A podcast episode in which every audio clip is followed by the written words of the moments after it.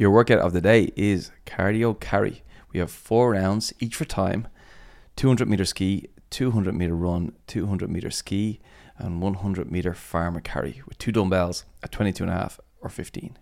So are we doing four rounds like straight through all together?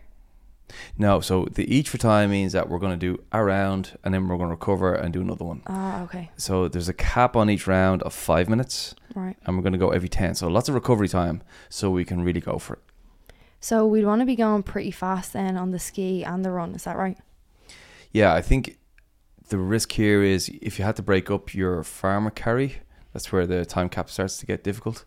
So um, I think we have to make sure that the farmer carry is heavy uh, to make it a challenge, but we got to sprint the ski, run ski to make sure we have enough time to get through it. And what exactly are we working on here? Like what's the overall thing we're trying to achieve? Uh, so first of all, I mean it's in the name cardio, right? so we definitely are looking at to just give the heart rate a good spike and trying to keep it up there. And then with the farmer carry, like we often do 200 meter carries, and we know how much we have to break them up after a while. So we're making a bit shorter here to kind of force us to see can we keep hold of the dumbbells for all of it if possible, but as heavy as possible. So we've got that cardio, and then can we carry heavy things when we're out of breath?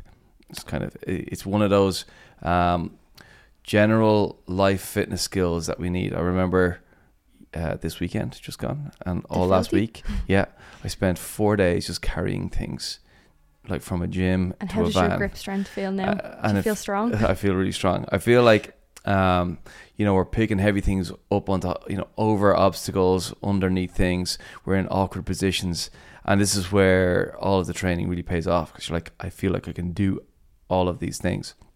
Sometimes the work workout's really hard. You're out of breath, and you still have to carry the shit, or else Mhm. you're just being the lazy guy in the team. So uh, it's that type of work. It's it's grunt work. But I also think it'll carry over to some of our other fitness challenges because the cardio is just so sustained here. Um, but I am training this Sunday, and now I really don't like the look of the workout, um, because I really, really struggle with farmers carries. I just find when my forearms start burning, I just give up. Um, so have you got any advice for me on how to survive the workout?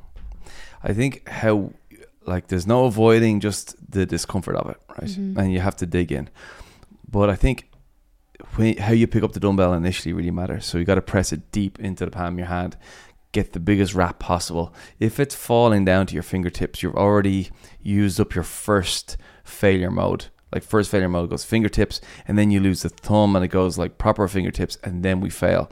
So if you think about that first layer, is how deep can I get my grip into it? Mm-hmm. and then keep it there as long as you can, and then say, okay, now it's starting to fail, but it's that's only failure one, and then you get maybe there's another layer after that again. So mentally, it's about giving yourself that contingency.